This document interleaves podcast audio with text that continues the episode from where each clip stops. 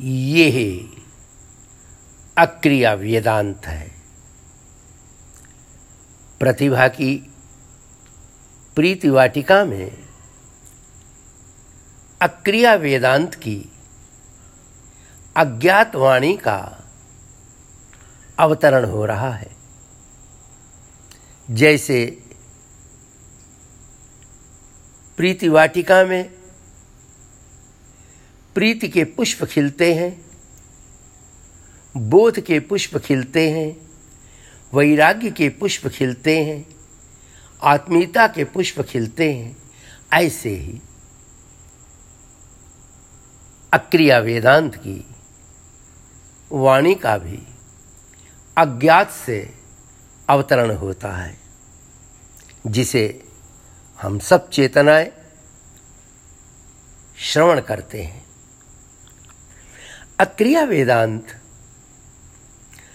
हमें एक दृष्टि प्रदान करता है। और वो दृष्टि क्या है? कि हमें ऐसा लगता है कि हम दृश्य को प्यार करते हैं। पति को लगता है कि मैं अपनी पत्नी को प्यार करता हूँ। पत्नी को लगता है मैं अपने पति को प्यार करता हूँ। माता पिता को लगता है मैं अपनी बच, मैं अपने बच्चों को प्यार करता हूँ। मित्र को लगता है मैं अपने मित्र को प्यार करता हूँ। शिष्य को लगता है मैं गुरु को प्यार करता हूँ। गुरु को लगता है कि मैं शिष्य को प्यार करता हूँ। बहुत गहराई से जब हम देखेंगे हम दृश्य को प्यार नहीं करते हैं। हम अपनी ही आत्मा को प्यार करते हैं। जो हमारे अंदर हमारा आत्म तत्व तो है, वही हमको सबसे प्रिय है। हमें हमारा आनंद सबसे प्रिय है। हमें, हमारा विश्राम सबसे प्रिय है। हमसे भूल क्या होती है? जैसे हम अपने धन को तिजोरी में रख देते हैं और हम ये समझते हैं कि हमारा धन तिजोरी में रखा हुआ है। ये धन तिजोरी में किसने रखा? ये धन तिजोरी में, अलमरा में हम ने तो रखा है।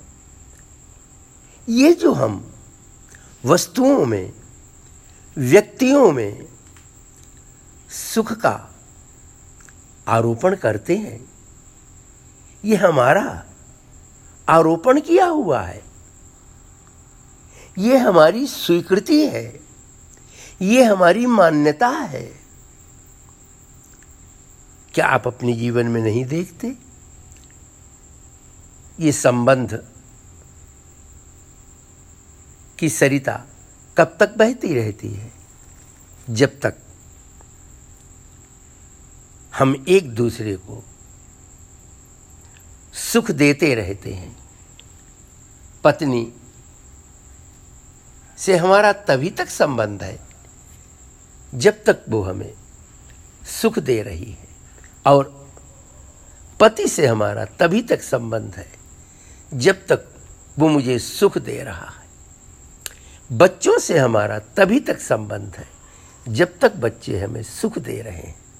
जैसे ही कोई भी हमें दुख देने लगता है, उससे हमारा संबंध टूट जाता है। आप देखिए ना, एक समय होता है कि हम कितने उल्लास से, कितने धूमधाम से विवाह करते हैं। और एक समय आता है कि संबंध विच्छेद हो जाते हैं। ये संबंध विच्छेद क्यों हुए? जब तक पुष्प से हमें सुगंध मिलती रही पुष्प हमारे लिए प्रिय रहा, सम्माननीय रहा। जैसे ही पुष्प से दुर्गंध मिलने लगी, फिर हम उस पुष्प को अपने पास नहीं रखते हैं। जैसे ही व्यक्ति से हमें दुख मिलने लगता है, हम व्यक्ति का त्याग कर देते हैं। हमारे जितने भी संबंध हैं, सब सुख के संबंध हैं। जैसे ही वो सुख दुख में बदलने लगता है, जैसे ही वो अनुकूलता, प्रतिकूलता में बदलने लगती है, हमारे संबंध टूटने लगते हैं, बिखरने लगते हैं। हम अपने संबंध को आजीवन सरस कैसे बना सकते हैं? अक्रिया वेदांत कहता है, अभी तक हम पर से सुख लेने की चाह बनाते रहे। अगर आप थोड़े भी आत्मवान हैं, थोड़ा भी आपने अपने अंदर के आनंद का अनुभव किया है, थोड़ा भी आपको अपने अंदर का रस प्राप्त है तो आप उस रस को बांटना शुरू करिए। देखिए, हम लोग समझते हैं कि वस्तुओं में रस है, व्यक्तियों में रस है, लेकिन जब गहरी नींद आती है तो प्रिय से प्रिय व्यक्ति को भी हम यही कहते हैं कि आप भी सो जाइए और हम भी सो जाए। और प्रिय से प्रिय वस्तु को भी हम निद्रा में उतरने के लिए त्याग कर देते हैं। निद्रा हमें बहुत प्रिय है। निद्रा है क्या? निद्रा की स्थिति में हम शरीर से असंग हो जाते हैं। शरीर से हमारा बाहर का संबंध टूट जाता है। संसार से हमारा बाहर का संबंध टूट जाता है और हमारे अंदर के स्रोत खुल जाते हैं और हमें अंदर से विश्राम मिलने लगता है। हमारे अंदर के दो स्रोत खुलते हैं। निद्रा में एक शक्ति का स्रोत खुलता है और एक शांति का स्रोत खुलता है। ये दो स्रोत खुलते हैं और वो स्रोत अज्ञात के स्रोत हैं। आज तक कोई जान नहीं पाया कि वो स्रोत हैं कहाँ। वो अज्ञात के स्रोत हैं। वो अज्ञात के स्रोत हमें रस देते हैं। सोचो बेहोशी में, हमें अंतस में जब इतनी शक्ति और शांति प्राप्त होती है, अगर हम होश पूर्वक अपने उस अंदर के रस को उपलब्ध करें तो हमारा जीवन कितना आनंदमय हो सकता है। अक्रिया वेदांत का इतना ही गहरा इशारा है कि हम दूसरों के परतंत्र कब तक बने रहेंगे अक्रिया वेदांत हमें स्वाधीनता का संदेश देता है कि हे चेतनाओं, हम सब आत्माओं के अंदर गहरा रस है। हमें यह भ्रम है कि हम पत्नी से, पति से, बच्चों से प्रेम करते हैं। हम अपनी आत्मा से प्रेम करते हैं। हमारी आत्मा के ऊपर जब चोट पड़ती है तो हम पत्नी का भी त्याग कर देते हैं, पति का भी त्याग कर देते हैं। हम अपनी आत्मा को नहीं खोना चाहते। हैं लेकिन हमें बोध नहीं होता है, हम शरीर से ही जुड़े रहते हैं, अपने को शरीर ही माने रहते हैं।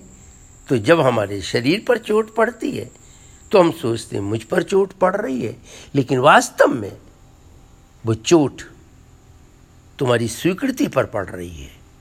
तुमने स्वीकार किया था। ये मेरी पत्नी है, ये मेरे पति हैं, ये मेरे बच्चे हैं, लेकिन जब वही स्वीकृति विकृति में बदलती है तो संबंध विच्छेद हो जाते हैं। ये संबंध स्वस्थ बने रहें। ये संबंध सरस बने रहें। अक्रिया वेदांत आपको ये दृष्टि देता है कि संबंध को स्वस्थ बनाने के लिए, संबंध को सरस बनाने के लिए सभी चेतनाएँ जीवन में उदार बन जाएँ। जैसे पुष्प उदार हैं, इनकी सुगंध चारों तरफ़ फैलती है, ऐसे ही हम सब चेतनाएँ पुष्प की तरह उदार बन जाएँ और अपने प्रियजनों को सुख देने का व्रत ले लें। सुख देने को ही पूजा बना लें, सुख देने को ही अपनी साधना बना लें और यही सुख देना हमें जीवन में धीरे धीरे अचाह बना देगा। देने से हम अचाह बनते हैं, लेने से चाह के ज़्यादा अंकुर हमारे अंदर फूटते हैं। अक्रिया वेदांत का मूल सूत्र है कि प्रत्येक जीवात्मा को इसी जीवन में जीवन मुक्त होना है और वो जीवन मुक्त होने के लिए उसे एकमात्र अचाह होना है और अचाह होने के लिए एकमात्र सूत्र है कि जो भी हमें सुख मिला है, वो हम बांटते रहें। ये वाणी जो है ना, इसमें बहुत माधुर्य है, बहुत प्यार से आप लोग उनसे बात कीजिए, देखिए दूसरे को कितना रस मिलता है। इसमें आपका क्या खर्चा होता है?